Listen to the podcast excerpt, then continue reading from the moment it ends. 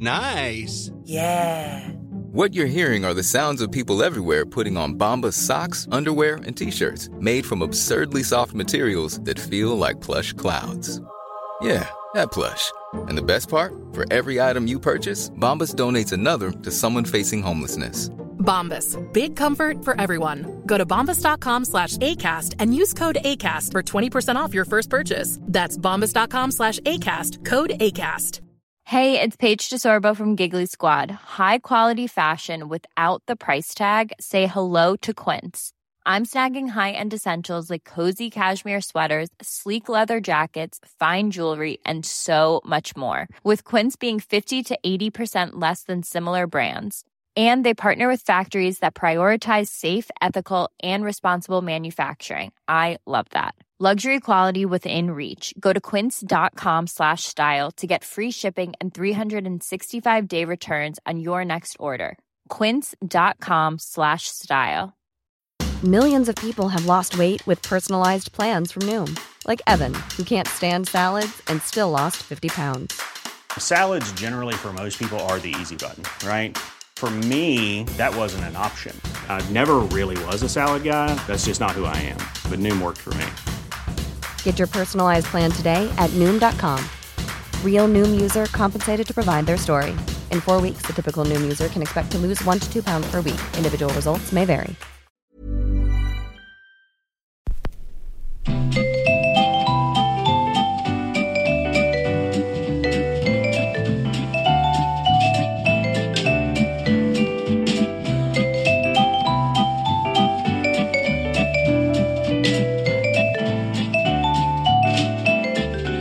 Edvard Bloms smörgåsbord. Hej, jag heter Mats Ryd och jag sitter här med Edvard Blom. Det är alldeles riktigt. Som redan håller ett glas pilsner eller en stor sejdel med pilsner i handen. Berätta varför och hur och var är vi? Jo, som ni hör är vi inte i vår vanliga studio Tonic utan vi befinner oss där den här podden föddes faktiskt. Eller åtminstone där den strukturerades upp och, och tog slutgiltiga beslut, nämligen på Bar Central. Vi har precis slagit oss ner vid ett grönmålat bord, fått varsin rund, kullrig, klassisk tjeckisk sejdel med skummande lent öl av pilsnertyp. Och som sagt, det var här vi för, eh, vad är det nu, drygt ett år sedan, eh, Mats, jag och eh, min hustrulika kompanjon Gunilla satt och eh, eh, på en mycket blöt lunch bestämde hur podden skulle se ut och vilka delar. Och allting var väldigt fast strukturerat. Sen när vi körde igång blev det ungefär en tiondel av alla de här idéerna vi hade. Det blev väldigt mycket mer spontant än vi trodde. Men någonting vi eh, pratade om då, det var att vi skulle ha ett avsnitt om, Wienerschnitzel. och det är därför vi är här, eller hur? Precis, för det har vi ju nämnt många gånger att vi måste ha ett eget avsnitt av wienerschnitzel. Varje gång vi börjar tala om wienerschnitzel i podden har det blivit såhär pip! Och så nej, nej, det har vi ett eget avsnitt om längre fram. Och där är vi nu, så skål! Skål, äntligen! Och vad är det vi har i glasen här nu? Det är ju en färsk opastöriserad pilsner Urguell. Precis. Och eh, Urgvel, som man väl brukar ungefär uttala det som du säger, kommer ju egentligen av tyskans urkväll, som betyder urkälla, men har ju tjeckifierats uttalet. Och det är alltså, pilsner kommer ju från eh, staden Pilsen. Ja. Eh, jag var själv där 89 första gången. Eh, då var det fortfarande kommunistiskt, men trots det kunde de faktiskt göra fantastisk öl redan då, även om den naturligtvis blivit ännu bättre sen Tjeckien blev fritt. Det var en, oj nu fick vi in här, eh, det kom in en bricka med massvis med härliga gurkor och någonting som ser ut som crème fraîche. Men det är Det är smetana. smetana. Och så är det lite honung också för de som gillar sötsaker. Då doppar man de här härliga gurkorna. Mm. Det här är ett fantastiskt tillbehör till öl och även till vodka. Det är riktigt bra. Mm. Och det innehåller ju, den här gurkan är som gurkor i kulturländer. Osockrad, det är ju bara i Sverige vi har oskicket Ja. att sockra eh, gurkan. Det gör man inte i Tjeckien och Baltikum och Tyskland och andra länder. Mm. Eh, däremot kan man ju man vill ha lite söt honung på. Och det finns en särskild anledning att du tog in den här hörde jag. Ja, jag är lite, lite uppförsbacke idag. Jag var på Laventura igår och eh, jag träffade Carl Jung. Vad trevligt. Som har, eh, eh, driver eh, en ny italienare i Stockholm som är helt fantastiskt. En av Stockholms vackraste matsalar. Ja, det är det. Det är otroligt vackert. Det är det. Innan hette det ju restaurang eh, Metropol, också väldigt bra. Metropol Palais där. Metropol Palais till och med. Det var ju en liten skandal där med... Det var, det var ju inte kökets fel, för det var en jättebra kök av, av eh, hög klass fransk mat, verkligen. Lite mer haute cuisine-artat. Men det ägdes ju av fackförbundet Kommunal och eh, i hela den kommunalskandalen fick även restaurangen om någon anledning en, en, en slänga. Helt oförtjänt ska jag säga, men det var för att festvåningen hade haft några event som inte var helt i linje med, med eh, fackförbundets... Eh, Ja, svenska Etiska stadgar. Puma Swede. Bland annat och lite galna fester. Ja. Men, eh, men jag var där med eh, Mm. och åt en middag med Carl Jung och ehm, så blev vi kvar där och eh, så dök Swedish House Mafia eh, Sebastian Ingrosso upp där Oj, och kul. eh, det blev en sen sittning. Jag var hemma någon gång vid halv två i. Jag har hunnit vara där en gång. Då var det också en sen sittning. Jag hade, det var den dagen jag... Det var inte då, jag hade redan tappat min mobiltelefon förra gången på de här galorna. Och sen kom jag dit och då hade de en sittning för Carl Jung hade varit med och skapat årets lyxsnus. Just det med... ehm, Swedish Match, en, ja. en helt fantastisk eh, sak med massa olika tobakssorter och, och kryddor och, och otroligt lyxigt. Och det, så han var, var väldigt inblandad. Sen hade han en referensgrupp med bland annat Johan Spendrup och flera andra. Och, eh, så jag kom lite grann i eftersittningen där och satt och hängde också med väldigt många bra italienska och tyska viner. Och, det är oerhört vackert. Det är liksom inrätt. Det, det är från början en så vacker byggnad. Det är ju, alltså Metropol hette det ju redan historiskt. Det var ju en stor biograf och, och nöjespalats. Och, eh, allt det är kvar, men sen har han dessutom gjort det till någon form av italiensk vinterträdgård. eh, Ja. Med, med, Med lite New York-vibbar också. Ja, New York, York-italienskt. Och de har ju snittåldern tror jag på servitörerna är 48 år. oj! Och eh, otroligt mycket matsalsarbete, Mm. brett isär mellan Ah. borden så att man får en väldigt sån här intim känsla. Mm. Eh, jag är imponerad av eh, verksamheten. Ja, det är väldigt bra. Det är, jätteroligt. Men om vi kommer tillbaka här i väntan på våran wienerschnitzel där vi sitter och Mm. tröstar oss med eh, syrad saltgurka. Den här pilsnen då som är Mm. ofiltrerad. Eller vad säger jag? Opastöriserad. och ofiltrerad. Just det. Och den serveras i glas som är fyra grader, som ligger i kallt vatten. och då har man 12 minuter på sig att dricka den innan skumkronan förstörs. Ah, jag, min skumkrona är kvar, men ölen är slut. Så jag, jag tar gärna en till, tack. Jag kan också ta en till tack. Eh, betyder det att jag drack lite för snabbt då? Jag måste ha druckit under fyra minuter. Det var, ju- oj, ja. Ja, det, det, det var långt ifrån personbästa. ja, förvisso. Men det här var inte, det var ju ingen biljunge, eh, som det heter tyska kårlivet när man dricker snabbt. Det är som vi en gång, eh, jag besökte en främmande kår och de var ute på andra grejer. Det var bara en person där. Det var mitt på dagen så det kändes här, det var liksom inget hårdrickande vad jag tänkte. Och så frågade vår, vår värd och tittade lite skeptiskt på oss så där och frågade, vi skulle göra en aktivitet på kvällen. Frågan, ja vill ni, ni vill väl ha en öl? Och så tog han fram öl och så frågade han, vill ni dricka snabbt eller gemytligt? Alltså om man ville då smutta eller om vi bara ville ölhäva. Vi sa, ja men det blir väl ölhävning ikväll så vi kan dricka gemytligt. Och så sa skål. Och så tömde han den ändå på X och vi tänkte, har han missförstått någonting? Och så tittade han på oss och sa, det där tyckte jag var gemytligt. Men Men där är vi inte nu, nu är vi i pilsen. i pilsen och när, Åh, gott. em, när em, skapades pilsnern? Jo. Mm. Pilsen som då fått namn efter staden Pilsen, den skapades 1842. Och det är egentligen en utveckling. Men, eh, I början av 1800-talet kom den tyska, eller bayerska ölen som man först kallade den. Det är den som mina släktingar eh, eh brygger i Sverige först 1843 alltså som en då ny öl. Men då har alltså redan en ytterligare förbättring. Vi talar alltså om, om en underjäst öl som håller, som inte surnar och som är betydligt mer besk än tidigare ölsorter. Betydligt mer humle, med mer, mer skumkrona därför också. Och eh, 1842 sker då redan i pilsen en förbättring av den här. Och det är en bajrare som är uppvuxen i Bayern och kan sin bayerska öl, den alltså då toppmoderna varianten av öl. Men han förbättrar den ytterligare och den blir ännu bäskare och den blir ännu krispigare och härligare. Och det gör han alltså som, och det blir det som senare kallas pilsner. Men 1842 känner ju ingen till det utanför staden Pilsen. Och det är ju, Tjeckien är ju enormt stolta för det här och det ska de vara för de har vårdat den och utvecklat den. Men det var alltså en bajrare som tillhörde den lilla tyska minoriteten. Jag tror ungefär var tredje person i, i Pilsen var tysktalande eh, vid den här tiden som, som skapade den då. Så det är en tysk-tjeckiskt samarbete lite grann, eh, pilsner. Och i Sverige, när fick den sin, sitt genomslag i Sverige? Ja, eh, den hade en liten förhistoria på ett pyttelitet bryggeri i, eller pyttelitet, men ett litet bryggeri i Borås så, som eh, västsvenskan alltid brukar påpeka. Men sen är det faktiskt Hamburgerbryggeriet. Och det var Operakällarens källarmästare då som var missnöjd med att det inte fanns riktigt den här. Han hade varit i Tyskland, druckit den moderna pilsnen som då hade kommit från, från Tjeckien och spritt sig eh, över kontinenten Eh, delvis och tyckte den här ölen hade med det. Så hade bjudit in alla Stockholms bäst, viktigaste bryggare, tio stycken. Operakällans eh, eh, eh, då krögare. Och eh, Bengt Karlsson hette väl källarmästaren som bjuder in då bryggarna. Och då, han bjuder dem på öl han har tagit med från Tyskland och säger titta den här ölen har jag, är populär nu i Tyskland, den kallas pilsener och ni borde testa att göra pilsner ni också. Och alla tyckte de var väldigt bra, men de tyckte det var för jobbigt och för dyrt. För det var väldigt dyra ingredienser med extremt mycket humle, men också en väldigt komplicerat förfarande där man var tvungen att hålla väldigt låg temperatur i iskällare under hela jäsningen. Men Heiss som var där, en bryggare vid Hamburgerbryggeriet, han, han tyckte det här, det här gör vi. Och han ägde bryggeriet, var bryggare själv men hade en anställd bryggare och delägare, nämligen min farmors morfar Georg Sellman. Han ägde en tredjedel av bryggeriet och var den som fick göra jobbet. Så Heiss tyckte ju att min bryggare fixar det där, så han gick hem och nu gör du en sån här. Och det gjorde farmors morfar. Och det blev då pilsnen. Och pilsnen blev en enorm succé som gjorde att de snart fick flytta från Luntmakargatan där de höll till och bygga det här jättestora komplexet som än idag finns kvar. Och så kom pilsnen till Sverige. Men det var alltså några årtionden naturligtvis efter den hade skapats nere i Tjeckien.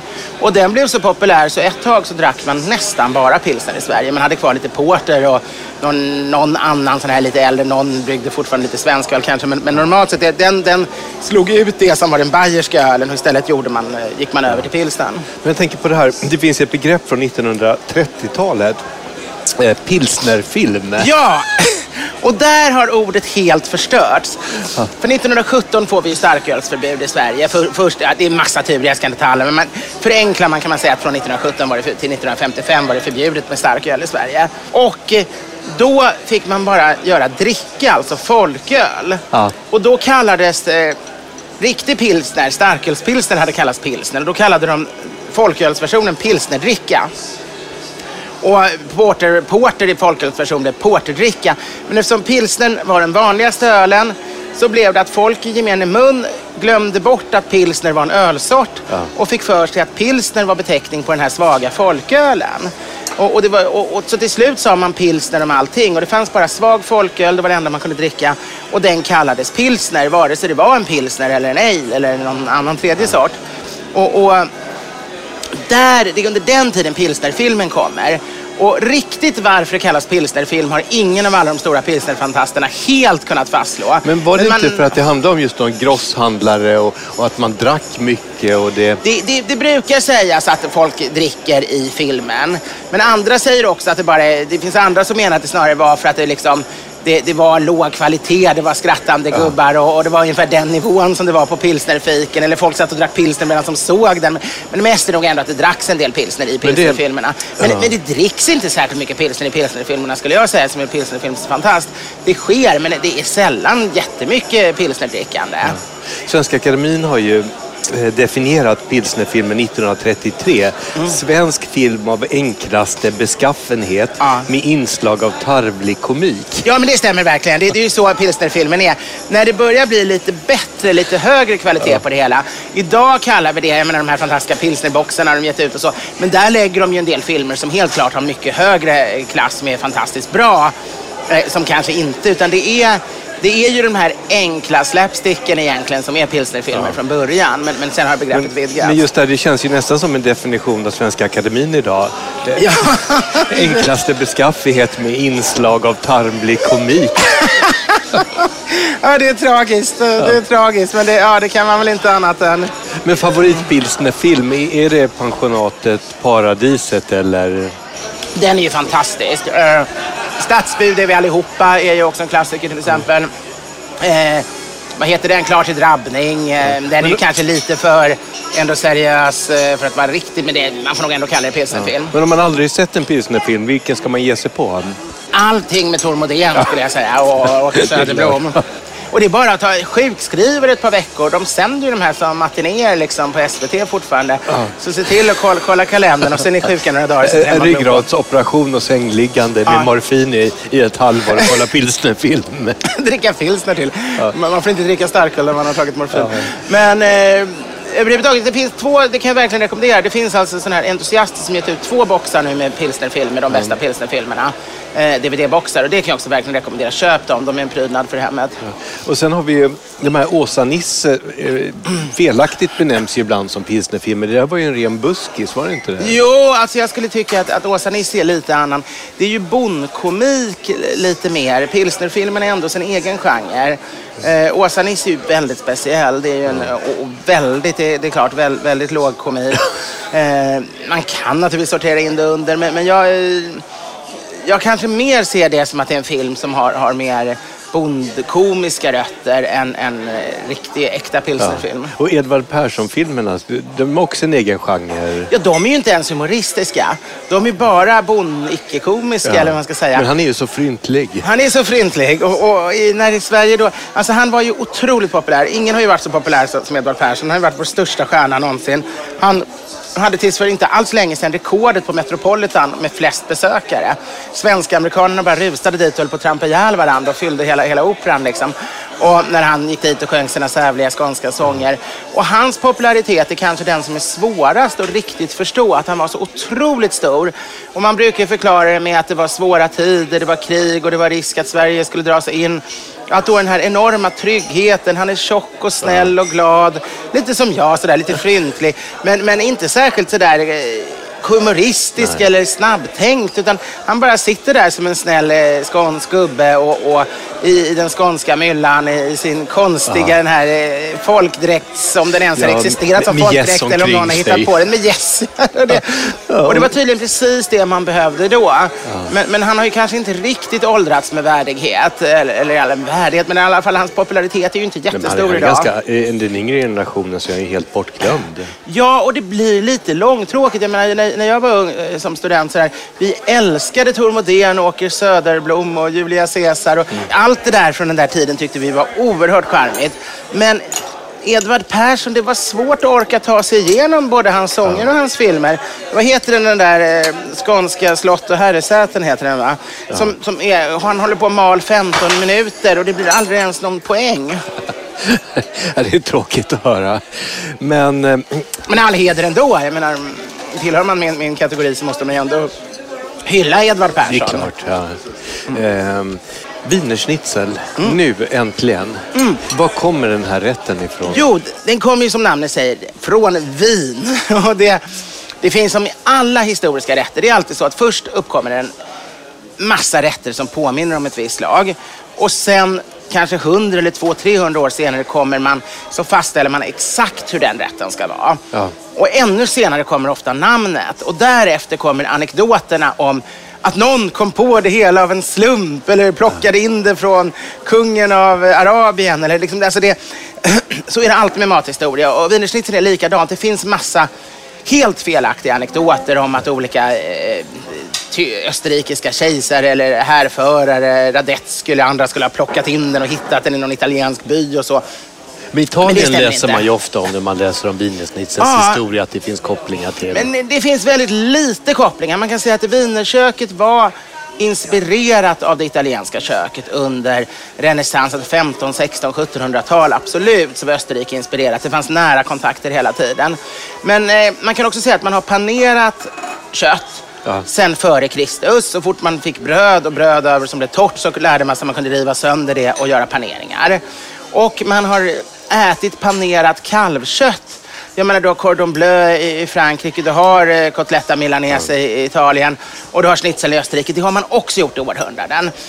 Vi vet att på 1700-talet redan så fanns ordet schnitzel som beteckning på själva råvaran. Antagligen redan långt tidigare. Och det kommer alltså av schneiden.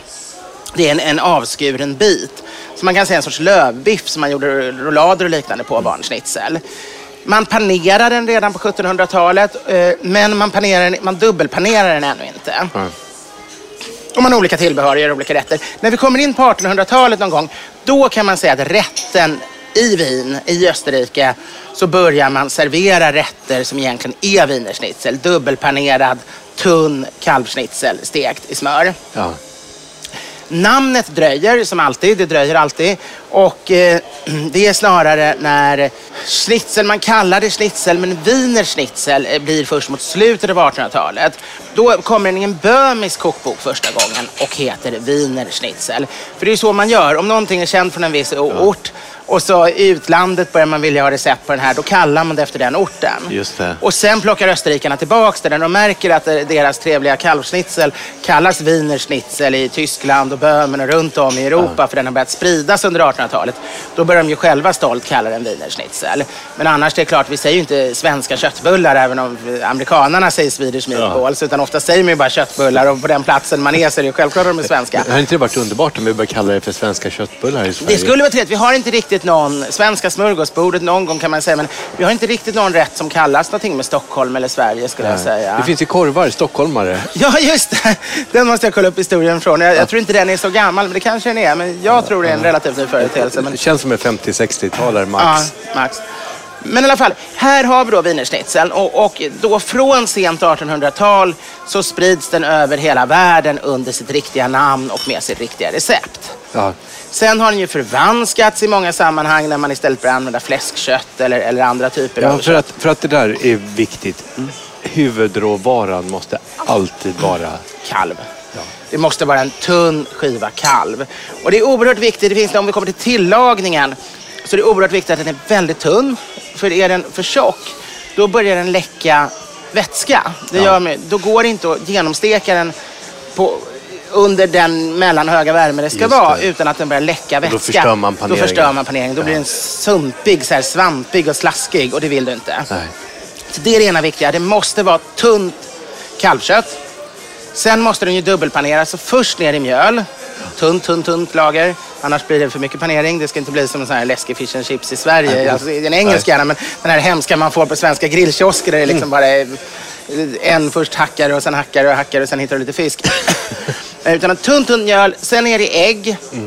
Och sen i ströbröd. Och ströbröd, alltså där har vi förstört så mycket i Sverige med den här när någon uppfann skorpsmulorna någon gång på eh, 40-talet eller vad det kan ha varit. Som bara är ett tunt pulver man använder och det ska man aldrig använda vid panering. Eh, Och det här är en av eh, de mest viktigaste delarna. det här är det viktigaste. Man ska inte använda någon form av mortlat torrt bröd som bara blir ett pulver heller. Eh, I Sverige har vi återupptäckt normalt riktigt ströbröd genom att folk har börjat använda panko, den är japanskt. Va? Och det är jättebra, men det är egentligen bara exakt en eh, torkad variant av det vi alltid använde förr. Man ska ta ett inkråmet på en franskbröd och, och, och, och, och mosa sönder. Ja. Jag använder idag en typ tysk brödchen och en mixer. En stavmixer. Ja, och då får du ett pulver som är mycket... Det är tunt, fluffigt och ändå lite större bitar än det blir om du har mortlat. Så det, eh, och då blir det ännu bättre än panko. Panko är det näst bästa alternativet. Men en riktig, eh, lite torr, gårdagens brödchen så, som du kör med stavmixer. Eh, för då får det, det blir otroligt lite bröd, men det tar ändå mycket plats. Och det suger inte åt sig, utan det blir liksom krispigt och fint och vackert och gyllene. Så att, så att tillaga den perfekta wienerschnitzeln så behöver man en kalv. Ja. Eh, man behöver ett riktigt bra handtillverkat eh, ströbröd. Ja. Och sen ska du ju steka den i smör. Det är ju oerhört viktigt. Och du ska nästan fritera den i smör. Det, för det ska vara så otroligt, det ska vara flera centimeter smör. Alltså man får ta nästan en, en 300-400 gram smör och smälta ner. Men det är ju bara att hälla av. Det kan man ju återanvända sen nästa gång du lagar mat. Det, är inte, det går inte åt. Det är bara att det ska vara nästan som om du friterar. De ska liksom flyta runt i stekpannan. Och hur ser du de- på att fritera i olja en wienerschnitzel? En äkta viner av kalv säger jag nej. Men, men däremot om, om du gör en vanlig fläskschnitzel som lite mer vardagsmat. Det finns massa syltor i Tyskland, enkla, billiga, där du ändå får jäkligt goda fläskschnitzlar och, och de friterar. Och det är ändå ett mycket bättre variant än att steka i margarin eller steka i bara tunt lager smör eller, eller eh, men, men den riktiga wienerschnitzeln vill du ju ha smörsmaken. Så smör är ju godare än olja. Ja. Men, men du ska ha mängden. Jag skulle säga fritera i olja i alla fall bättre än att steka vanligt som du steker köttbullar. Liksom. För att då man, förstår man inte vad det handlar om. Att det är en sorts nästan fritering man ska ägna sig åt. Eh, smör. Jo, det här med smöret. ehm, Och margarin är ju alltid totalt förbjudet. Margarin är det mest förkastliga inom gastronomin överhuvudtaget. Jag önskar att det aldrig hade uppfunnits och, och eh, jag önskar verkligen att i alla fall nu idag när vi liksom har, har tider när alla har råd med smör, att man bara använder smör. Jag går hela tiden på restauranger till och med som har bra mat, hyfsat bra mat. Och så ställer de in en, liksom någonting med flora eller margarin eller något sånt, alltså liknande. Så det har inte den här smör, smörsyrligheten. Och jag tycker det är så jag får resa mig upp och gå. Jag går aldrig tillbaka till sådana restauranger i alla fall. Jag blir så otroligt ledsen. Och margarinet kom i eh, mitten på 1900-talet eller? Nej, det är en 1800-talsföreteelse redan. Eller om det inte är 1700-tal till och med. Det är ganska tidigt. Margarinet? Det allra första margarinet du gör, det gör du av ister. Man, man lyckas kemiskt få isten att påminna om, om smör. Eh, och eh, det är ju kemiskt lite konstigt, men då är det åtminstone naturprodukter. Men sen börjar man använda allt mer vegetabiliska oljor. Ja. Och det är då det blir att man först måste bleka oljan med samma som man bleker håret med, liksom så här superväteoxid eller vad det heter. Veteperoxid, ja. Veteperoxid heter det. Veteperoxid. Då bleker man liksom en fin gulgrön växtolja först så den blir helt ofärgad. Och sen härdar du den med massa kemikalier så att den ska bli hård. Och så tillsätter du andra grejer så att det ska bli krämigt. Åh, vad snällt, tack. Eh, underbart. Det kommer in små, små härliga här inlagda grönsaker och kål och grejer. Mm. Det här är en picklad minivattenmelon till exempel. Oj, en picklad minivattenmelon. Bara, bara en sån sak. Det hade jag aldrig kunnat tro. Jag hade trott det var en tomat eller något. Men det är en vattenmelonkart de har picklat. Mm. Det här är ju väldigt eh, central, både Tyskland och Centraleuropa och Östeuropa, stora delar eh, där wienerschnitzeln trivs som bäst, får man ju alltid sådana här små trevliga salladstallrikar innan. Ofta ja. inlagda natursyrade eller ättigt inlagda grönsaker. Vi kommer till tillbehören mm. snart till wienerschnitzeln, men det här hemska margarinet. Jag mm. tänker på när det blir kommersiellt i Sverige mm. och tar över fullständigt. Det görs enormt mycket reklam för margarin sent 18 tidigt 1900-tal. Och det är så pass tidigt alltså? Ja, du hittar alla de här mm, trevliga emaljskyltarna som satt på lanthandlar så det är väldigt mycket margarin. Mm. De hittar på fantasifulla namn. Det är en otroligt stor produkt. Sen har det ju dalat, men sen lyckas de under, när, när det egentligen borde upphöra då när folk får bättre ställt och borde ha råd med smör. Då blir det under 50 och 60 eller 60-70-talet så lyckas man lura folk att det skulle vara nyttigare med margarin. Jaha. Och det är fortfarande så att det finns enstaka myndighetspersoner som, tycker, som fortfarande säger att man ska ha margarin i skolorna istället för smör för det skulle vara nyttigare. Och härdat fett är inte alls nyttigt. Det, det, mm, en sak om de körde fin olivolja och doppade brödet i, då skulle jag inte klaga. Men, men margarin är en jäkla kemilåda.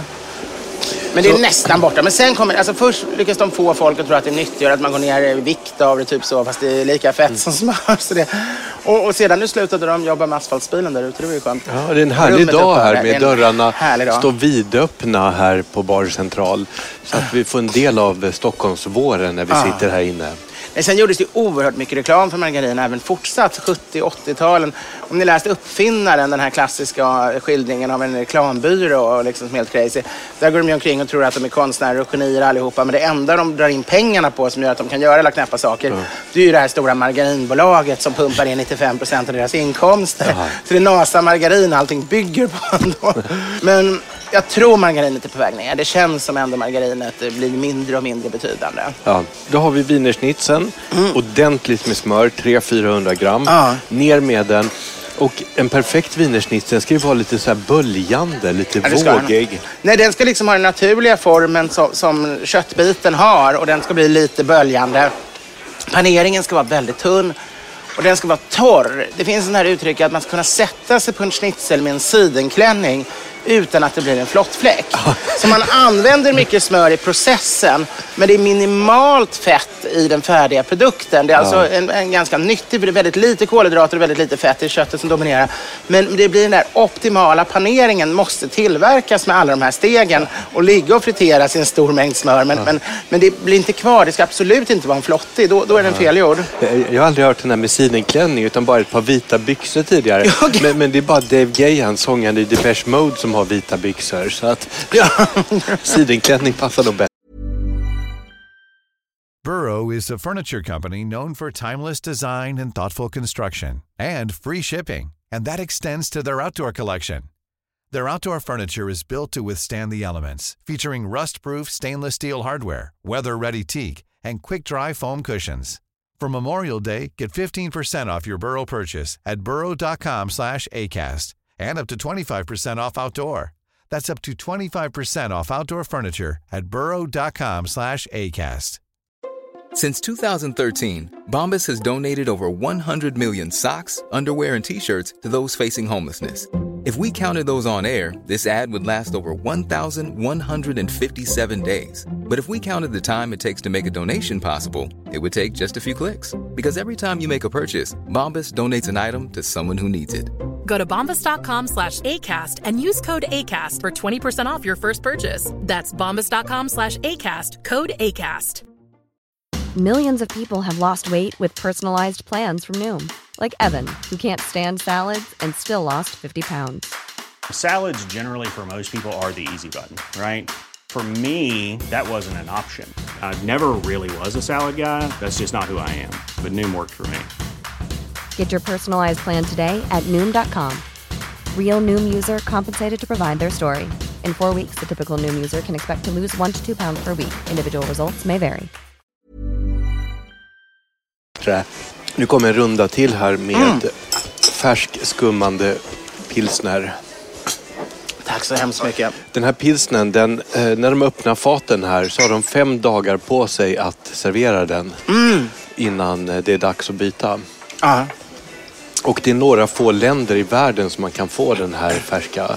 Och har man aldrig provat den så ska man bege sig till ett sånt här ställe. Ja, det ska man verkligen. Alltså färsköl är ju något fantastiskt. Jag har fortfarande minne från, från min första tågluftning när vi hamnade i Dublin. Och där på Dublinbryggeriet, eller överhuvudtaget på hela Irland serverar de Guinnessen färsk och opastöriserad. Så fort den bara ska exporteras till England så måste man börja pastörisera för att den ska hålla sig. Nu är det dags att börja prata tillbehör och när man ser ovanpå schnitzeln Ja. i Sverige Ja, så har man kapris och... i Sverige har man alltid en ansjovis, en svensk ansjovis med kapris och en citronskiva. Det roliga är att det här anser österrikare som ett oskick. Eh, på, på min, eh, ett av mina eh, stamställen, Moldau, så står det till och med att om man prompt ska ha det här svenska oskicket på sina wienerschnitzlar så måste man betala en straffavgift på, jag tror det är 30 kronor eller något. Det är inte att det kostar utan det är verkligen en straffavgift. Men det är ju fantastiskt gott till... eh, Jag tycker det är väldigt gott, för man har ju ingen sås till... Alltså, Tyskland finns det ju alla de här fläskschnitzlarna. Då har man ju 10-20 olika varianter med zigenarsås eller jaktsås eller champinjonsåser. Men nu började de borra där ute igen. Ni får ursäkta. Men riktig wienerschnitzel är ju ingen sås och jag tycker då den här lilla ansjovisen som är mjuk och så tillför en hel del. Så jag vill ha det med det garnityret. Men det roliga är österrikarna tycker det här är någonting fullständigt förkastligt, icke-österrikiskt. Men det stämmer inte. För det stammar faktiskt historiskt ändå från Österrike. Eh, eh, Det börjar dyka upp i Tyskland när schnitzeln, wienerschnitzeln blir stor i Tyskland. Och då kallas det här wienergarnityr. Men de har ju inte svensk ansjovis utan de har naturligtvis en sardell, alltså den äkta ansjovisen. Så det är en sardell med alltid tre kaprisar i Tyskland på en halv citronskiva. Men för att reda ut det här, för att ansjovis är ju dels en fisk i Medelhavet Ja. och det är en konserv som vi köper här, men då är det skarpsill. Då är den gjord på skarpsill. Ja. Och, sardeller är... Sardeller är det svenska namnet på det som kallas ansjovis i alla andra läger, alltså insaltade små ansjovisar eh, som är så populärt i Italien och så. Och det kallas sardeller i andra länder. Men eftersom vi i Sverige på, ja, jag tror det till och med var, om det var före 1800-talet, i alla fall var det 1800-talet det blev stort under, under konservtiden, eh, konservfabrikernas alltså uppblomstring, så hittade man då på ett sätt att göra någonting som skulle påminna om den äkta ansjovisen. Och då gjorde man en inlagd jäst fisk med massa kryddat med, med eh, det, är trä det här. Vad är det för träslag nu igen? Nu tappade jag det. Det här man gör eh, cigarrlådor av också. Ah, cederträ. Cederträ är kryddat med. Det är en av huvudkryddorna. Och mycket socker också. Och den jäser. Så det blir ju en helt annan fisk. Och jag skulle säga att ansjovis förvisso är Guds gåva till mänskligheten och borde användas i all matlagning. här Grebbestads klassiska Ja, burken. Över hela världen. Men vi har tyvärr aldrig lyckats exportera eh, mm, ansjovisen. Och det kanske just är för att den har ett så samma namn som redan är upptaget. Det. Det är ett försök att göra en kopia av den äkta ansjovisen. Det kommer aldrig gå att sälja ansjovis som inte smakar ett dyft som ansjovis. Men, i Sverige är det lustigt att i Tyskland har då wienergarnityret nästan helt försvunnit. Eh, du kan fortfarande, om du går kockutbildning så får du fortfarande lära dig att wienergarnityr historiskt liksom är det här. Eh, sardellen, kapris, citron. Tjena grabbar.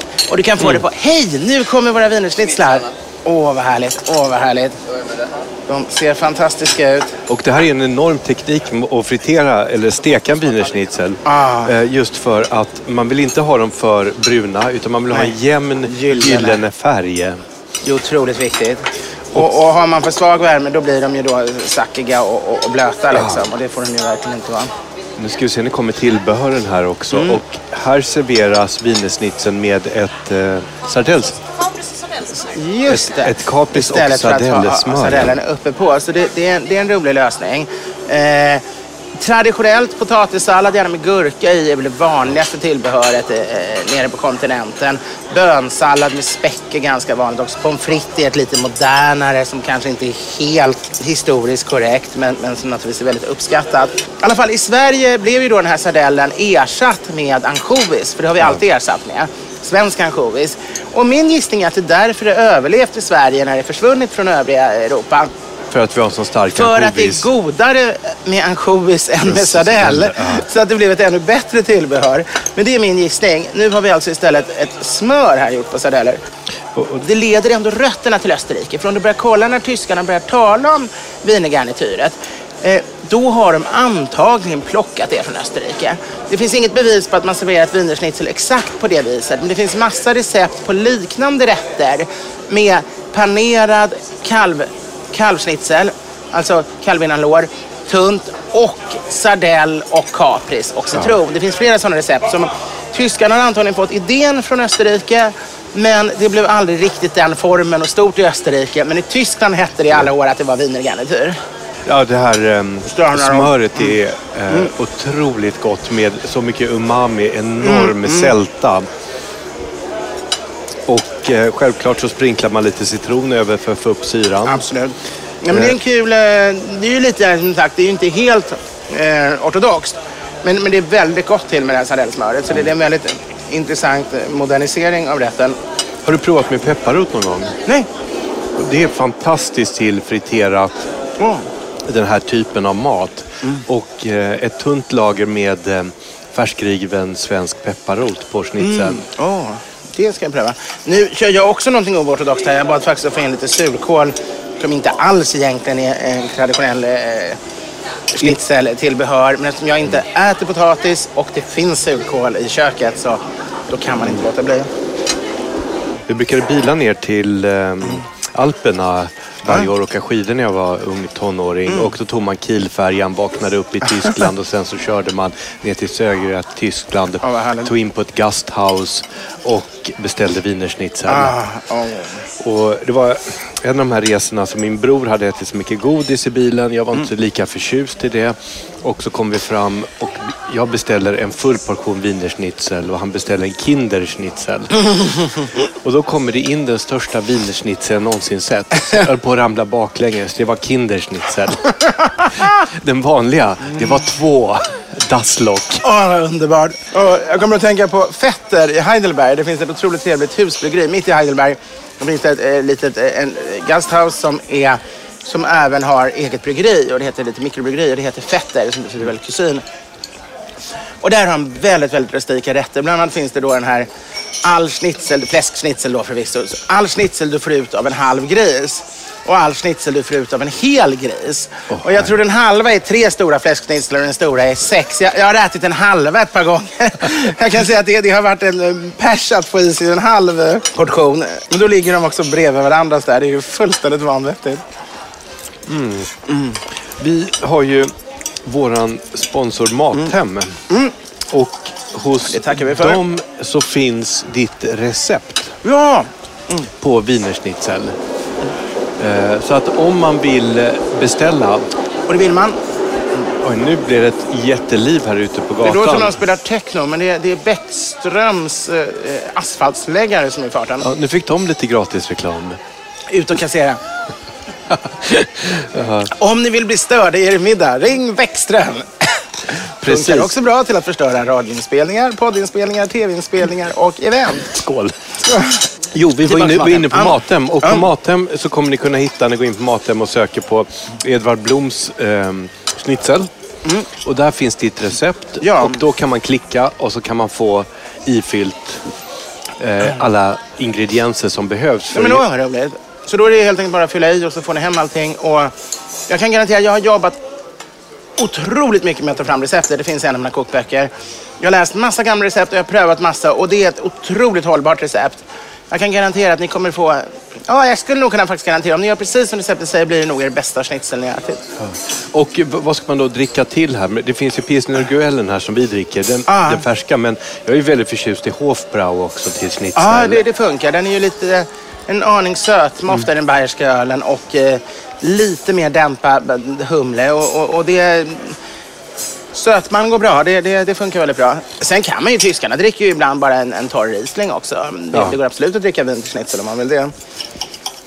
Men våran... eh, Alkoholfria alternativ, vi får inte vara för alkoholromantiska det, vet ja. det glömmer vi alltid. Eh, och vad skulle man ha för alkoholfritt alternativ? Jag skulle nog säga en Apfelschorle för att tala det tyska. Eh, alltså äppeljuice och eh, mineralvatten. Eh, men går man in till Österrike så är det kanske världens bästa läskedryck man skulle ta. Vad heter den? Världens bästa läskedryck? Ja. Vad är det? Kan du inte det? Almdudel. Nej. Det är som en pommac blandat med bittra örter och fläder. Den är otroligt läcker. Det känns ju som en all- allmänbildning som jag har missat helt. Mycket bra tack. Väldigt trevligt. Behöver ni någonting att skölja ner med nu eller väntar lite efteråt? Eh, ja, vad säger du? En liten snaps nu redan kanske vore bra. Kanske en liten att förbereda för den som kommer efter maten. sådär. Ja, Det är andra halvan också. det låter bra. Vi hade verkligen lite lugnare igår. Eh, jag drack också vin förvisso, men vi hade vår familjepräst hemma och välsignade huset. Men Vi har ju flyttat till villa och i eh, katolska sammanhang så är det väldigt viktigt när man flyttar till ett nytt boende att prästen kommer och stänker vigvatten i alla rum och välsignar huset. Så att det blir, åh här kommer in tre små Det ser ut som extremt små minivarianter och såna här man fick glass i när man var barn. Ja, sån här... Eh, det fanns ett glasscafé på Avenyn i Göteborg. Där de hade en glass med Coca-Cola som de hällde på. Det var väldigt exotiskt som barn. Och vad är det vi får? Vi får malteser, ett av mina favorit... Ja, det är ett av de absolut favoritbrännviner ska jag säga. Det är, det är alltså de danska spritfabrikerna, men de började göra, deras dotterbolag i Berlin började redan före första världskriget att, att tillverka malteser där. Och det är det brännvin som verkligen är populärt i Tyskland, medan vi i Sverige har det ju blivit jubileumsakvaviten vi medricker från Ålborg. Ska vi se hur den smakar? Ja. Verkligen. Perfekt. Skål. Skål!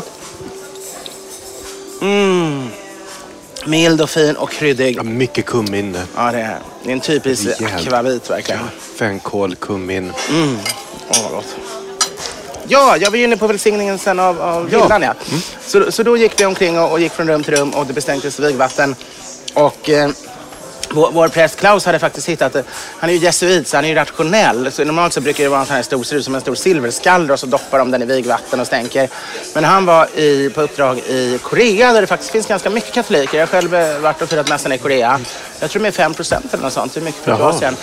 Eh, då hade han fått det rationella sprayflaskan med eh, vigvatten. Så man bara behövde spraya i Fadern och Sonens och Helige Andes namn. Tre sprayningar istället för att stänka stora mängder vatten överallt. Så det gick han och gjorde i alla rum.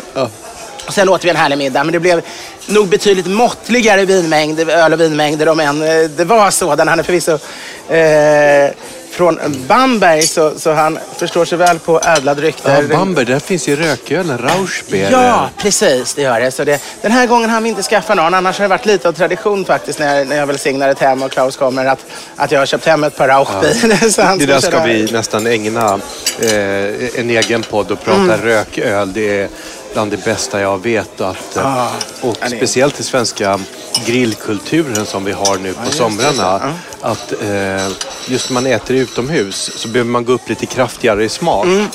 Och kunna då hitta en kombination med grillat kött och rököl. Åh, vad härligt. Ja, det är fantastiskt. Men Vi med- borde kanske göra en liten eh, inslag från, från min tomt. Vår, vår ljudtekniker är ju dessutom en av Sveriges främsta grillexperter. Eh, Så en grillning på, på, på min villa medan vi häller ut stora mängder Rauchbier. Det skulle kunna Det, bli ett det inslag. Det bestämmer. för. Det här med gröna ärtor och wienerschnitzel. Ja, det är ju en ganska svensk variant. Um, Men jag tycker det passar bra ihop. Men de klassiska tillbehören annars är ju, nu har jag väldigt mycket mat i munnen. Det finns en regel att man inte ska göra tv med barn eller djur och inte göra radio med massa mat i munnen. Men jag tycker det är ganska trevligt med mat i munnen.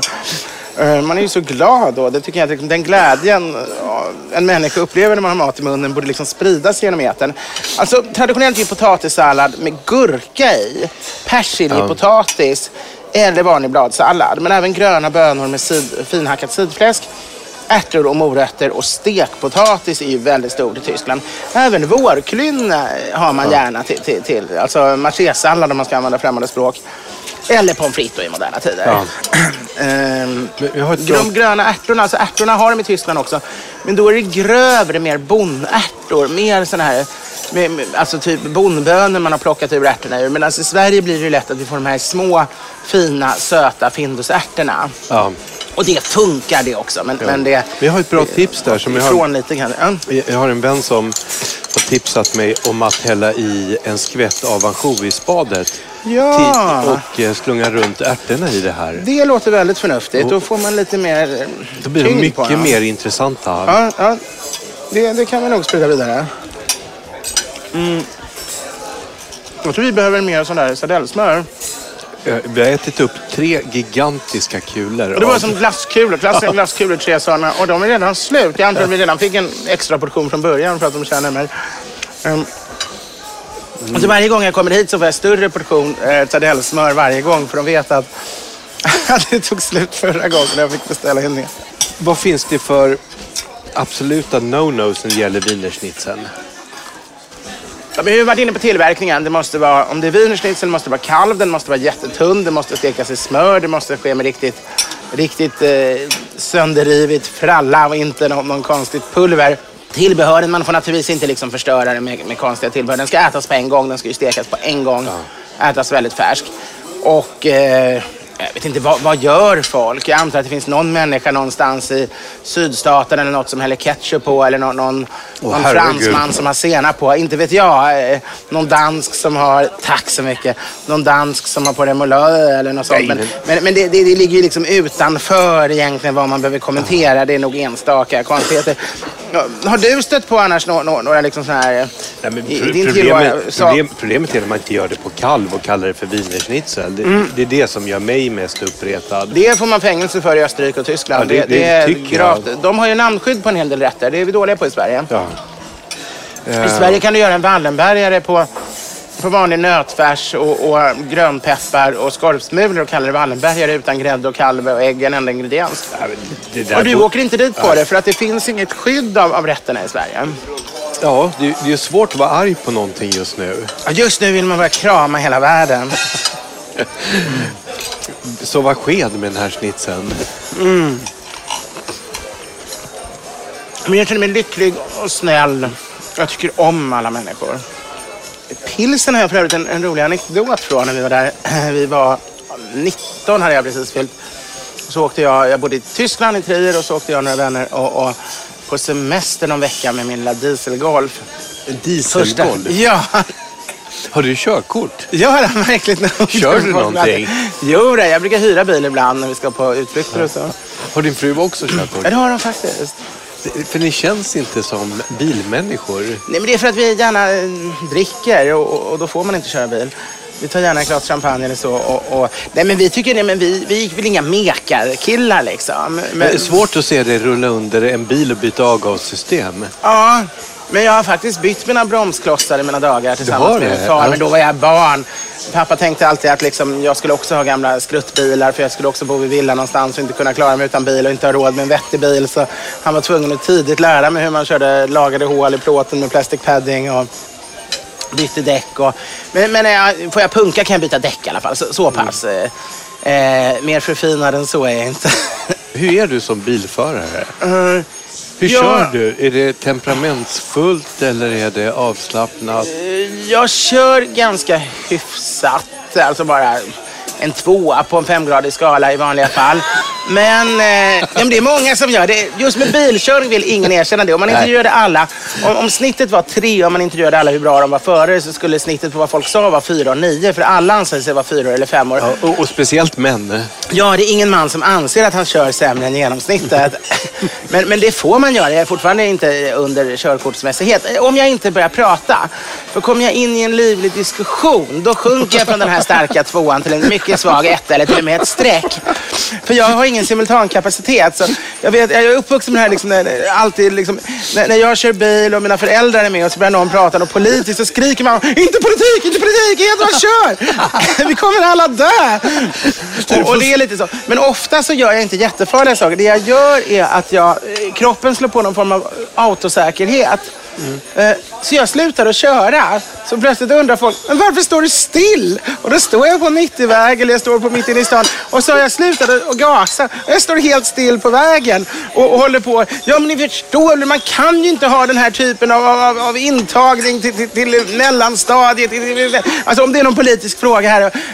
Då släpper jag, eller religiös eller, eller filosofisk ja. eller någon annan viktig sak. Det är mycket man kan bli upprörd över. Då bara slutar jag att agera. Och ja. lyckligtvis slutar jag även att gasa. Det skulle vara värre om jag bara slutade styra eller, eller bromsa. Utan jag slutade gasa. slutade helt still. Så det, det finns en nära döden-upplevelse att åka bil och prata politik med dig? Ja, man, så länge jag bara håller mig, man håller sig till lite mer sådär väder och, och, och ja. väder och, och väder. Så, så, så funkar det jättebra. Man kan gnola med lite visor och sådär om det inte blir ens Rolf för då blir jag lite Kupletter? För, nej, då blir det för, då blir det, jag sjunger med lite för mycket. Då blir det lite farligt. Men lite, lite så här halvvisor som jag tycker är hyfsade men inte går igång allt för mycket på. Det går också men, men ni kom till pilsen, eh, Vi kom till pilsen. på era halvvisor. Vi kom en, en sen kväll och, och, det var precis, det var första fria valet i Tjeckien några veckor efter det var valkampanjen. Det höll på att ändras. Men de hade ännu inte fått några nya liksom fria barer och så, utan det hade inte blommat upp något nytt krogliv efter kommunisttiden. Däremot hade de stängt alla bryggeriernas gästverksamhet för det höll på att byggas om och fixas inför att allt skulle bli nytt. Eh, så vi hamnade på ett så riktigt gammalt öststatshotell och det var nästan ingen som satt där i i matsalen, men det var ju oerhört billigt för oss. Ja. Fyra grabbar. Så, så, vi sitter där och äter halvdant och, och, och dricker jättebra öl och beställer in konstiga viner och spritsorter och likörer. Vi tar ju hela menyn, bara plockar grejer för att det kostar ju ingenting. Och, och, det är dans, men det är nästan inga som dansar. Ett par, två, tre par kanske, liksom lite medelålders.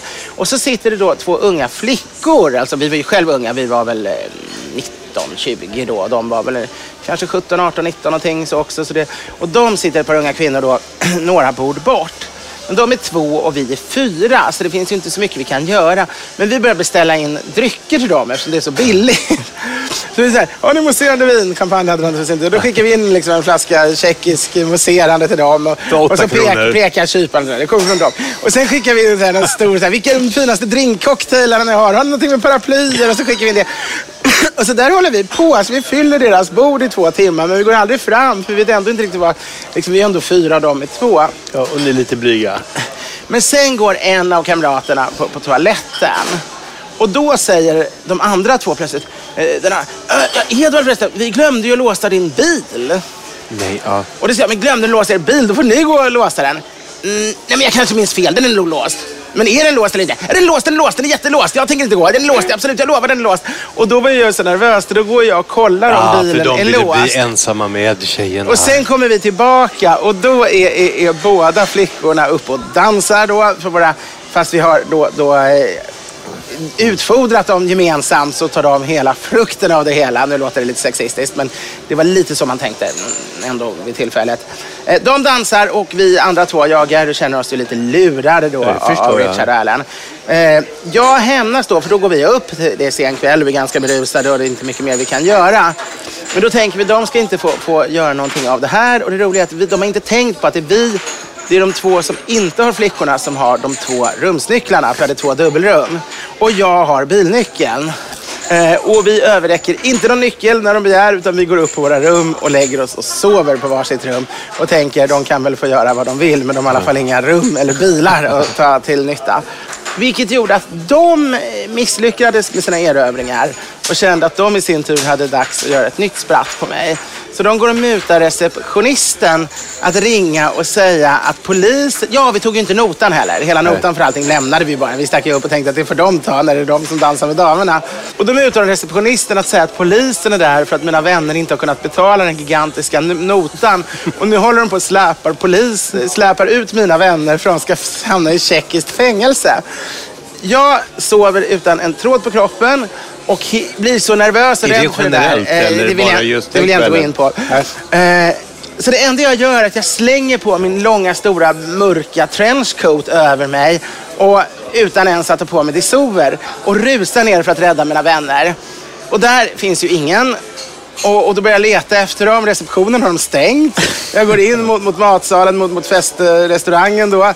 Och där är det helt tomt utom mina vänner som skrattar som sjutton. Och jag förstår att jag har blivit lurad. Jag börjar gå upp, men då möts jag. Då kommer jag i receptionen och då har det kommit in, klockan är säkert ett på natten, då är det en extremt försenad tysk busslast med pensionärer, nästan bara äldre damer. Och de kommer in och när jag då kommer iklädd endast en trenchcoat så börjar de skrika och ropa så här blått blottare, blottare.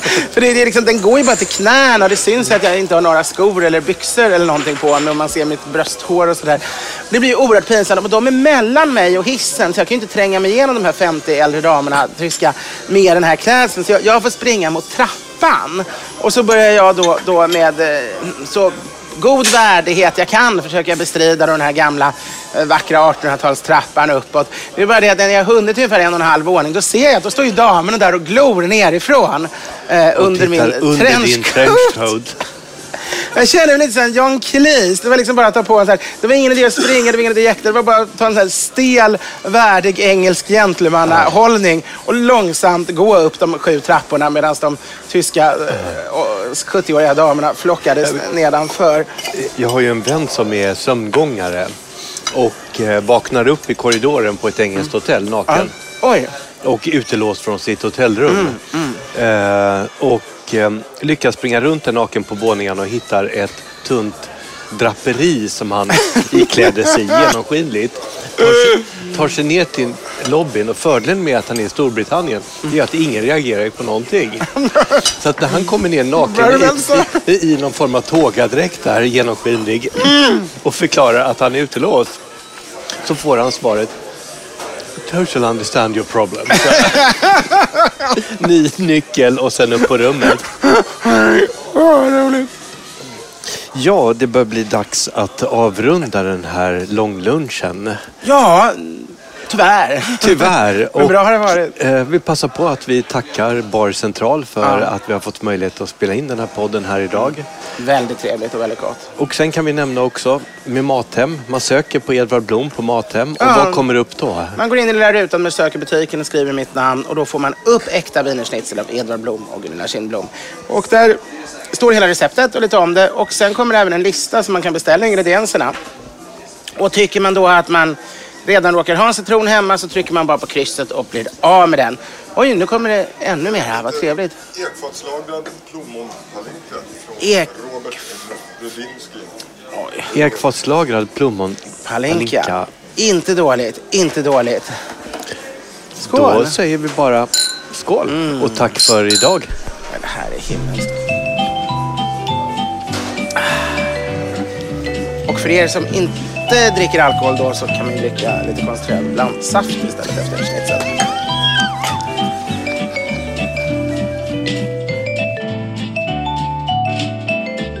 Edvard Bloms smörgåsbord.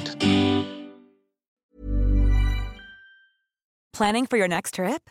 Elevate your travel style with Quince. Quince has all the jet setting essentials you'll want for your next getaway, like European linen premium luggage options, buttery soft Italian leather bags, and so much more. And is all priced at 50 to 80% less than similar brands.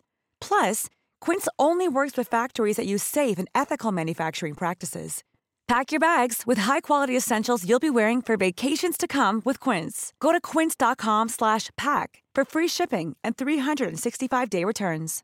Imagine the softest sheets you've ever felt. Now imagine them getting even softer over time That's what you'll feel with Bowl and Branch's organic cotton sheets. In a recent customer survey, 96% replied that Bowl and Branch sheets get softer with every wash. Start getting your best night's sleep in these sheets that get softer and softer for years to come. Try their sheets with a 30-night guarantee. Plus, get 15% off your first order at bowlandbranch.com. Code BUTTERY. Exclusions apply. See site for details. Mom deserves the best, and there's no better place to shop for Mother's Day than Whole Foods Market. They're your destination for unbeatable savings, from premium gifts to show-stopping flowers and irresistible desserts. Start by saving 33% with Prime on all body care and candles. Then get a 15-stem bunch of tulips for just $9.99 each with Prime. Round out Mom's menu with festive rosé, irresistible berry chantilly cake, and more special treats. Come celebrate Mother's Day at Whole Foods Market.